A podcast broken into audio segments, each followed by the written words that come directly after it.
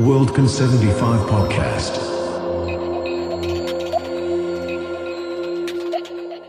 So, welcome to Worldcon 75 podcast. My name is again Jani Ylönen and my guests this time are Aliette de Bodard, welcome, and Emmi Itäranta.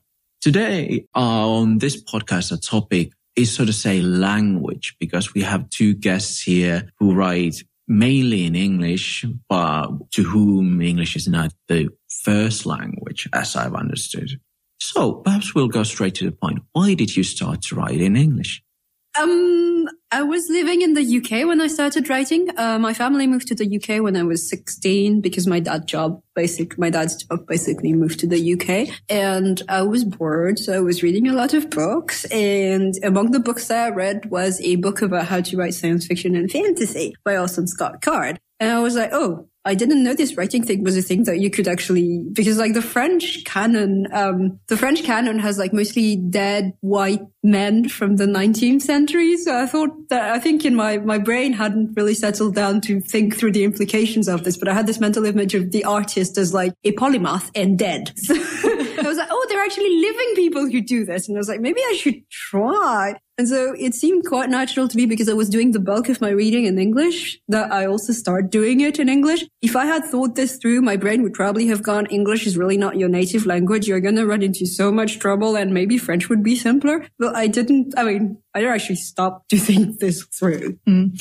For me, it was also moving to the UK, but much later in life. I moved to the UK in in 2007 to do a creative writing degree in English because I wanted to challenge myself to do that. Um, I had always read a lot in English and I had spent one year as an exchange student in the UK where I had to write a lot of essays in English. So it wasn't completely out of the blue. I had done writing in English before, but I had never written fiction in English. And um, I started writing my first book as part of that creative writing degree because I had to submit something for the class. And therefore I also had to write in English because it was for a university in the UK. But I was also writing the same story in Finnish in parallel because I wanted my Finnish writing group to be able to read it so I could get some feedback from them. And it was this interaction between the two languages that, um, that I found worked for me as a writer. And it has since become basically my writing method.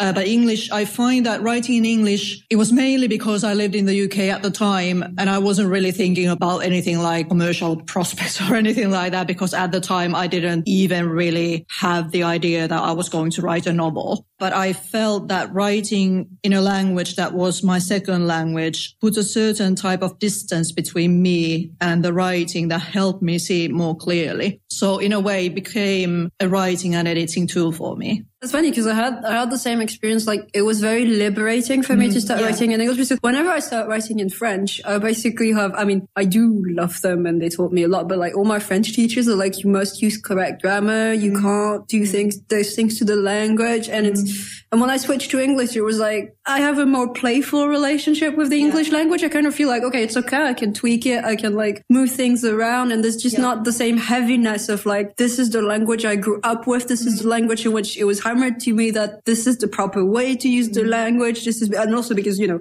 as many things, language modifies class and Yes. so, uh, socioeconomic origin and so on. So like there was a lot of insistence on like, you must use the proper language, the proper words to show that you are coming from the right social background in order that people get a faithful idea of who you are. And with English, I'm like, I just don't care. It's fun. So, and, Yeah. and I'm aware that if you're, you know, if you're actually from the UK, mm-hmm. it carries a lot of, so it's, it's not intrinsic to the language. It's because it's the second language for me. But like, if you're in the UK, obviously it carries that same weight of like, okay, so this is the accent. Mm-hmm. This is the words that they're using. So this is where they're coming from. And like, and in English, I'm completely blind to accents. So I'm like, okay, it's fine. I mean, I'm, I'll go like, okay, I notice so and so is not speaking from the, with the same accent. I'm like, "Oh, okay, fine. I know there's class issues, but I'm just, this is my blind spot. I just can't hear it. Mm, I think it's very interesting what you said about that you found it liberating to work in your second language because I've heard so many people who write in a language that's not their first say the same thing. I feel that way too. But I think it was Jhumpa Lahiri, uh, the American author who began to write uh, in Italian. She wrote a really interesting essay about that. And she said the same thing that she felt that working in, in Italian liberated her writing in a new way, even though it was imperfect, even though she didn't know the language too well, but she felt that it gave her a new playground with a language that she didn't have before. Very interesting. You mentioned that, well, you have the method of writing at the same time in English and Finnish. So how does it feel go- then from this liberation going back to the Finnish? I actually kind of feel like my identity as a writer is based on the fact that I write in two languages rather than just one. So I don't feel, um, I don't feel that going back to Finnish change, um, is a chain or confinement in any way. I feel that it's because I have both languages to work with. It's somehow even more liberating it's, it's kind of like the interaction between the two languages helps me with problem solving. I approach writing very much as a problem solving where when you're working on whether it's a short story or a novel, I run into something, uh, a plot problem, which I really don't know how to fix. But then using the two languages gives me solutions that I wouldn't have found otherwise. So I find that it's actually the interaction between the two languages that liberates me more than anything anything else.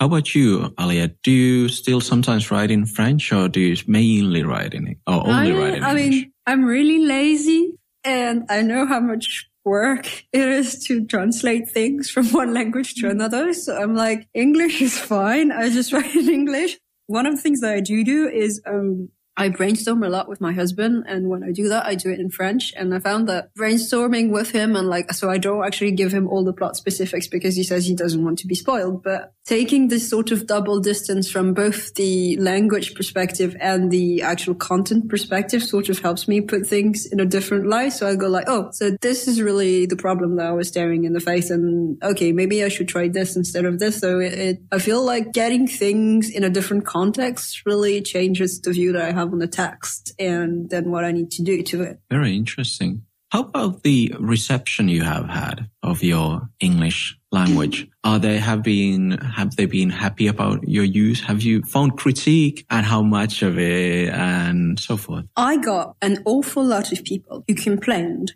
that I was not using the English language properly. Without exception, there were all people who were also aware that I was writing in English as a second language. And almost without exception, they were also almost always wrong.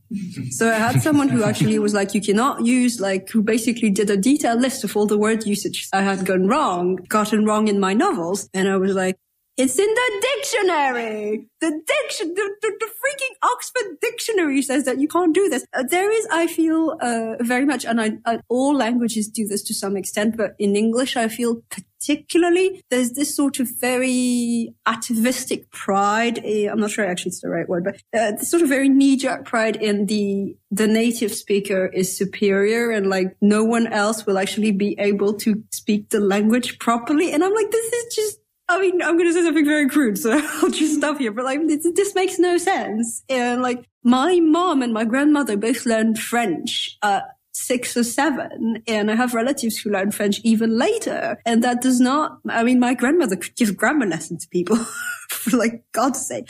And and there's also a lot of perception of like, you know, there's proper English and then there's the Englishes that we're not too sure of, like Indian English sucks and like Singaporean English is not really English and so on and so forth. And I'm like, it's really frustrating because there's this sort of like, not only are we having a cultural hegemony that is based on English, that is based on Hollywood, uh, on US series and so on and so forth, but they're also like, you will never be part of this cultural hegemony, whatever you do, because it's like a right of birth or something. And I'm like, we need to sit down and work out through the implications of this because this is really, really bad, right? Yeah, it's happened to me as well. I mean, I recently came across a review of my second book, which picked apart everything that I had apparently done wrong writing in English. And I admit there were a few mistakes in there, which were mainly due to the super fast, uh, final proofs process, which, so I left a few things in that they really should have been fixed. But there were also things that I know were grammatically correct because I took a lot of time trying to check them during the writing. And this person had pointed them out as mistakes. And I'm thinking, okay, so you seem to take this weird pride in uh, being a native speaker and yet you don't know your own language well enough to realize that that's not actually a mistake. So yeah, I, I recognize that. But I've also had sort of a different reception. I mean, in my writing group, which I know is a very sort of friendly and supportive environment, but in my writing group, there was an American lady who told me, you know, I, when I read your writing, it has something that I can't put my finger on, but I think it might be because English is not your first language. There's nothing in there that's not grammatically correct, but there are some, you sometimes put things in a way that a native speaker wouldn't.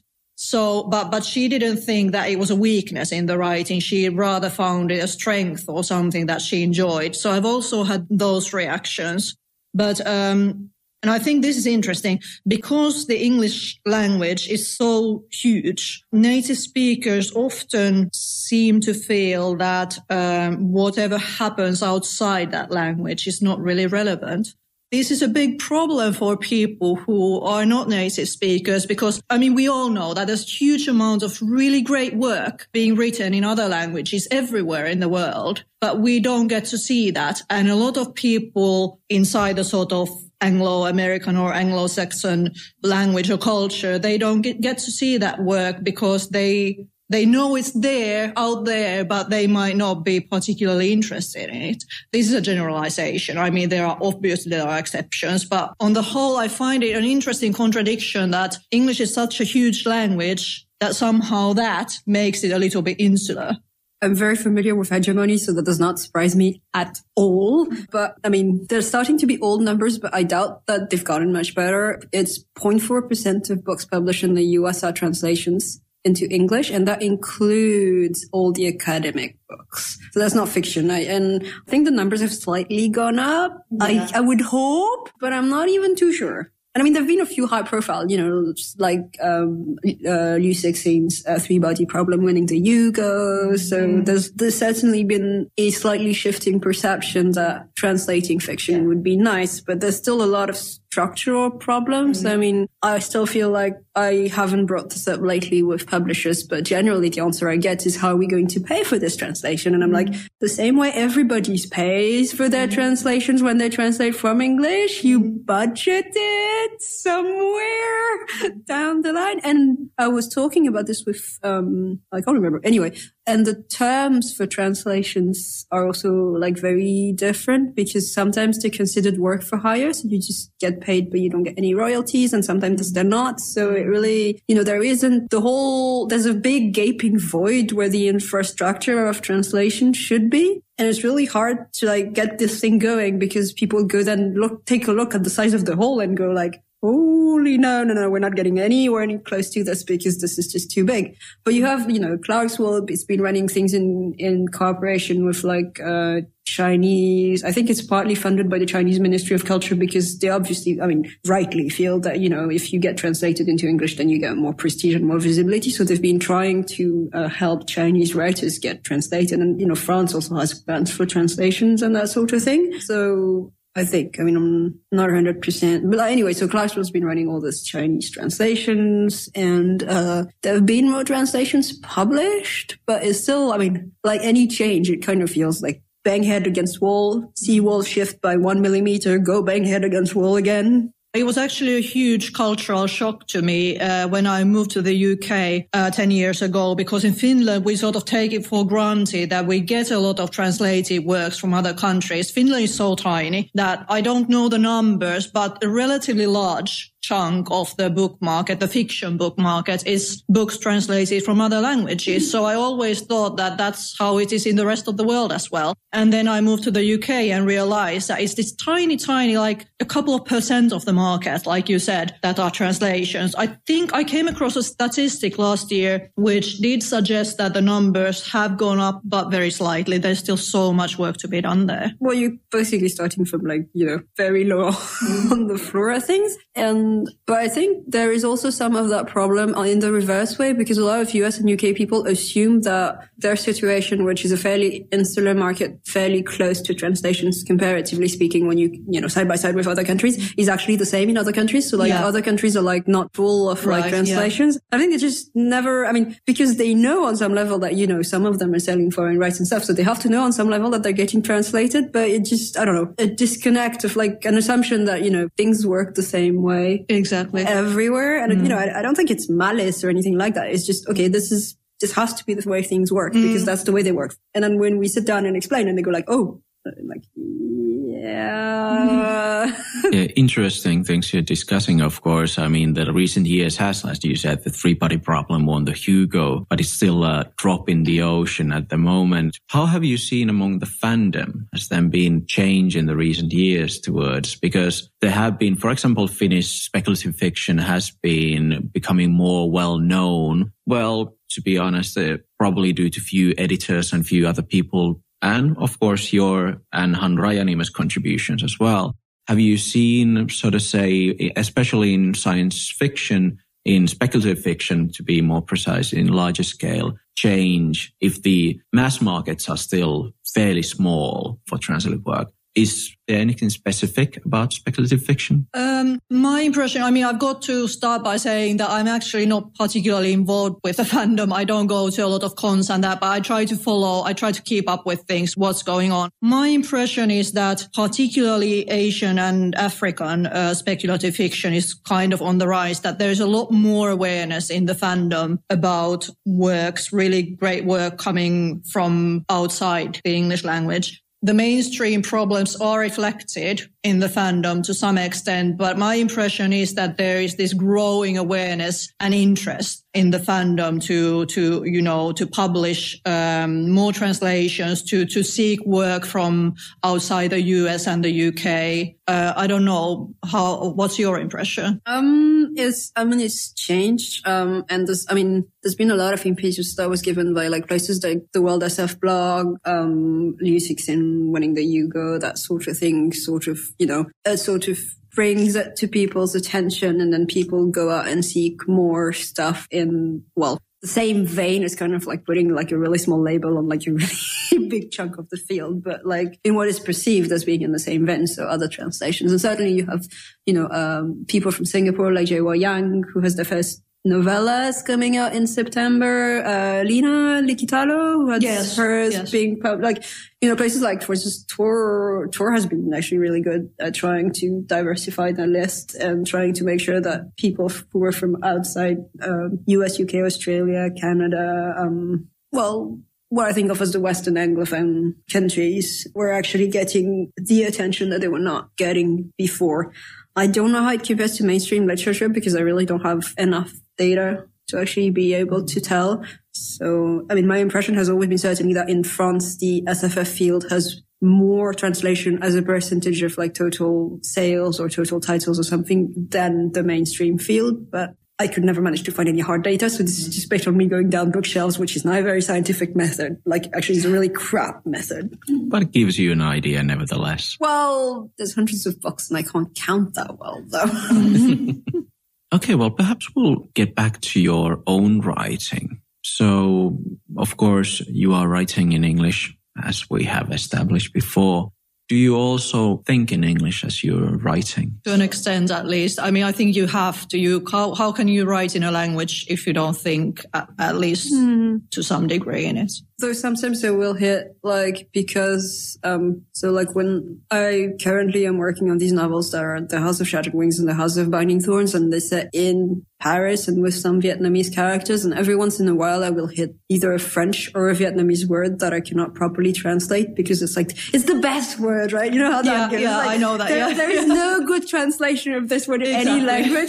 And then what I will generally do is I will go on Twitter and I will go like, does anybody know this word? And does anybody have a good good translation for this one. So the Vietnamese I will usually convert to Chinese first because I like there's obviously a lot more Chinese mm. people or people of Chinese descent around. So and they're generally like really old fashioned archaic words in Vietnamese, which for historical reasons tend to have close Chinese equivalent. And be like, so what do you think about this word? And like, how would you translate it? And I get a slew of suggestions, and this is great. It's like crowdsourcing my own translations mm-hmm. on Twitter. Um, and you know, it's it's really hard when you're trying to do setting and you can't pause every two minutes for like, okay, let me explain to you what this word really means and what the context of this word is. Like I was talking yesterday about, um, so there's a word in French which is uh, bateau lavoir, which refers to the fact that in Paris you had those big uh, boats that were moored, like they were permanently moored. They wouldn't actually move around, but they were a laundry place. So they, they, they had those water basins and you would go on the boat and you would do your laundry and then you would beat up your laundry against like the railings of the boats, and then you would come back with your wet laundry. England just doesn't have that history and the US just doesn't have that history. So I'm like, laundry, boat, laundry, laundry, laundry. And then we settle for laundry barge because barge gives this idea that it's like this huge flat bottom thing rather than a boat, which can mean anything from like this really teensy tiny thing to like a big three mast and it's you know it's one of those things where it's just a setting detail. I don't want to have to spend three hours explaining. Back in the old days in paris there were those places where people did laundry. I just want to say they climbed on the laundry boat and they saw that the cabins had all been destroyed by dragons and that's it. I mean, let's get to the interesting parts of the story. yeah, no, I mean, I definitely do think in English as well. But like I said before, because I write in two languages and the interaction between the two languages is so important in my writing process, I feel that a lot of the time I think in both languages as I write. So I might, um, for instance, if I'm writing, I might make a different word choice because I'm already thinking, how do I say this also in Finnish or how do I also say this in English? So, you know, I think the language that I end up writing, uh, that ends up in the book is in some places shaped by the fact that I'm using two languages as I write, because I might find the perfect expression in one language, but if I know I can't make it work in the other, I might just abandon that and use something else entirely that works in both. So yeah, it's definitely a, process that um, you know my my thinking shapes the writing, but in some ways, I guess the writing and the language also shape my thinking throughout the the writing process. Yeah, you have a very peculiar situation where you have the, you're working on the two languages at the same time. I guess through that method, it becomes sort of say the same book in both languages. Yeah, it does. Yeah. yeah, yeah. Whereas in, for example, in Aliette's case, I guess your books are translated from English to French. Mm. Have you ever read the French translation? Oh, I did. Yeah. Um, it's, I mean, actually, um, the first time I got translated from English into French, my first translator wrote to me and said, actually, I was really scared of like when they said that you were going to reread the translation because most authors I work with are definitely not, actually, it's never happened that someone is in a position to complain about my translation because you have to be really fluent in both languages. And I was like, I'm not complaining. I mean, I will sometimes go, I really don't think those characters should be using informal pronouns with each other because that's not how I see it. But like, think of me as like your extra source of information of like, do you need any extra details? I'm here. And so my, my translator for the, the newer series is a friend. So he knows that we, like, we had this like 40 email chat of like, okay, so how do you feel if I use that word? I'm not very happy. How about that one? So that was fine until, and then we hit the Vietnamese and everything went flying through the window because I was like, just, just doesn't translate. So I was like, I can't help you there because I really don't know the French for these. But it's, it's weird because it feels really, it feels like reading someone else writing a story that just happens to share the same characters and the same universe and sort of the same plot. And I'm like, all the pieces are there, I guess that's really when I get an appreciation where, you know, you say that the translator is really the author, the co-author of the translation. And I really didn't appreciate this until I was translated. And I mean, I don't know if it's the same in Finland, but in France, they get a percentage of royalties on sales. So, so that, I mean, they're like considered like a co-author of the book with a slightly lower stake than the author. So I think they get slightly lower royalties, but I know in France and in Spain, for instance, is the case. And, you know, and the Society of Translators is like very adamant that they, this is their basic price. So it,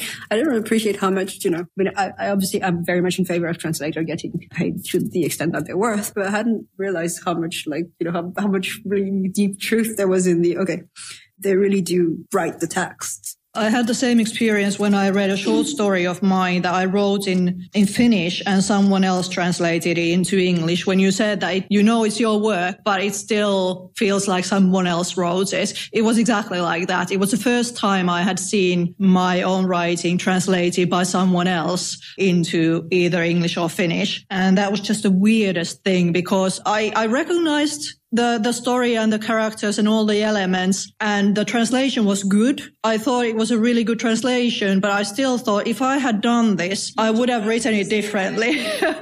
That is an interesting question. I mean considering of course the part of the translator. And for example in the three body problem of course it was you could say that the translation uh, won the hugo in that sense. Not to diminish the work of the original work but there's definitely a step between, you could say, the original novel. This, I mean, I'm really not sure. I, I, probably should have asked Ken, but like, do the translator and the author both get the Hugo, or is it just the author? I should have asked.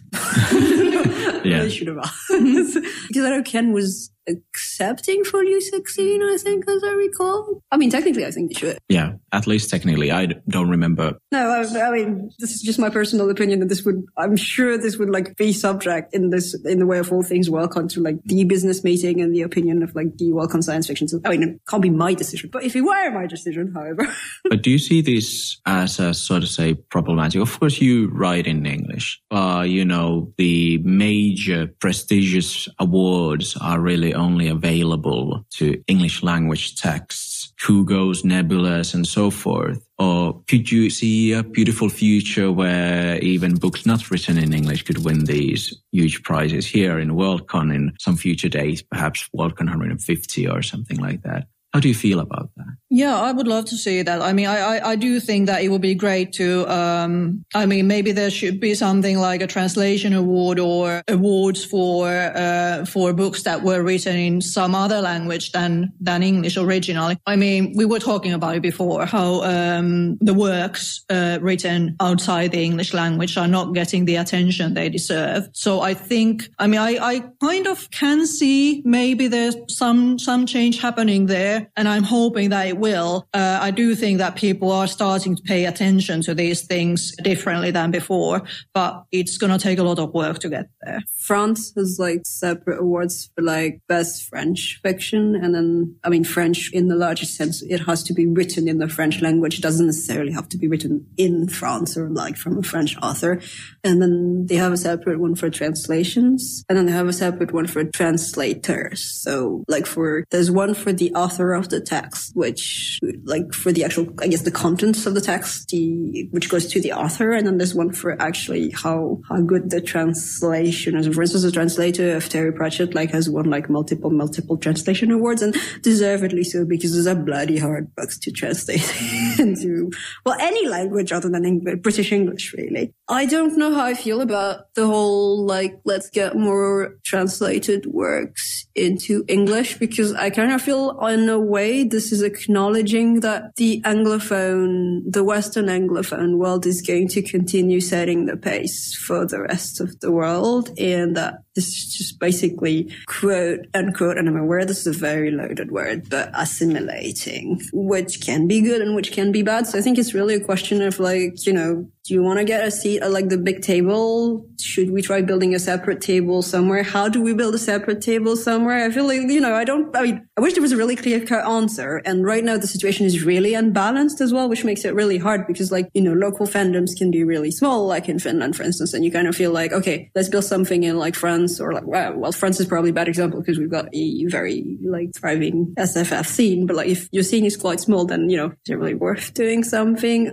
One of the things that I know happened with the APET, like the, the, the World SF blog was actually, um, one of the benefits was not so much that people from, uh, Western Anglophone countries found out about World SF, but that people who were writing in other languages than English, who were, uh, writing in English as a second language, who didn't live in an English speaking country, like those people found each other and started talking to each other. So it kind of makes me wonder, like, you know, what would happen if like we sort of started bending together essentially? I don't know. I mean, obviously I'm speaking, sitting there speaking from the point of view of someone who is published in English. So that also tells you something about the choices that are made.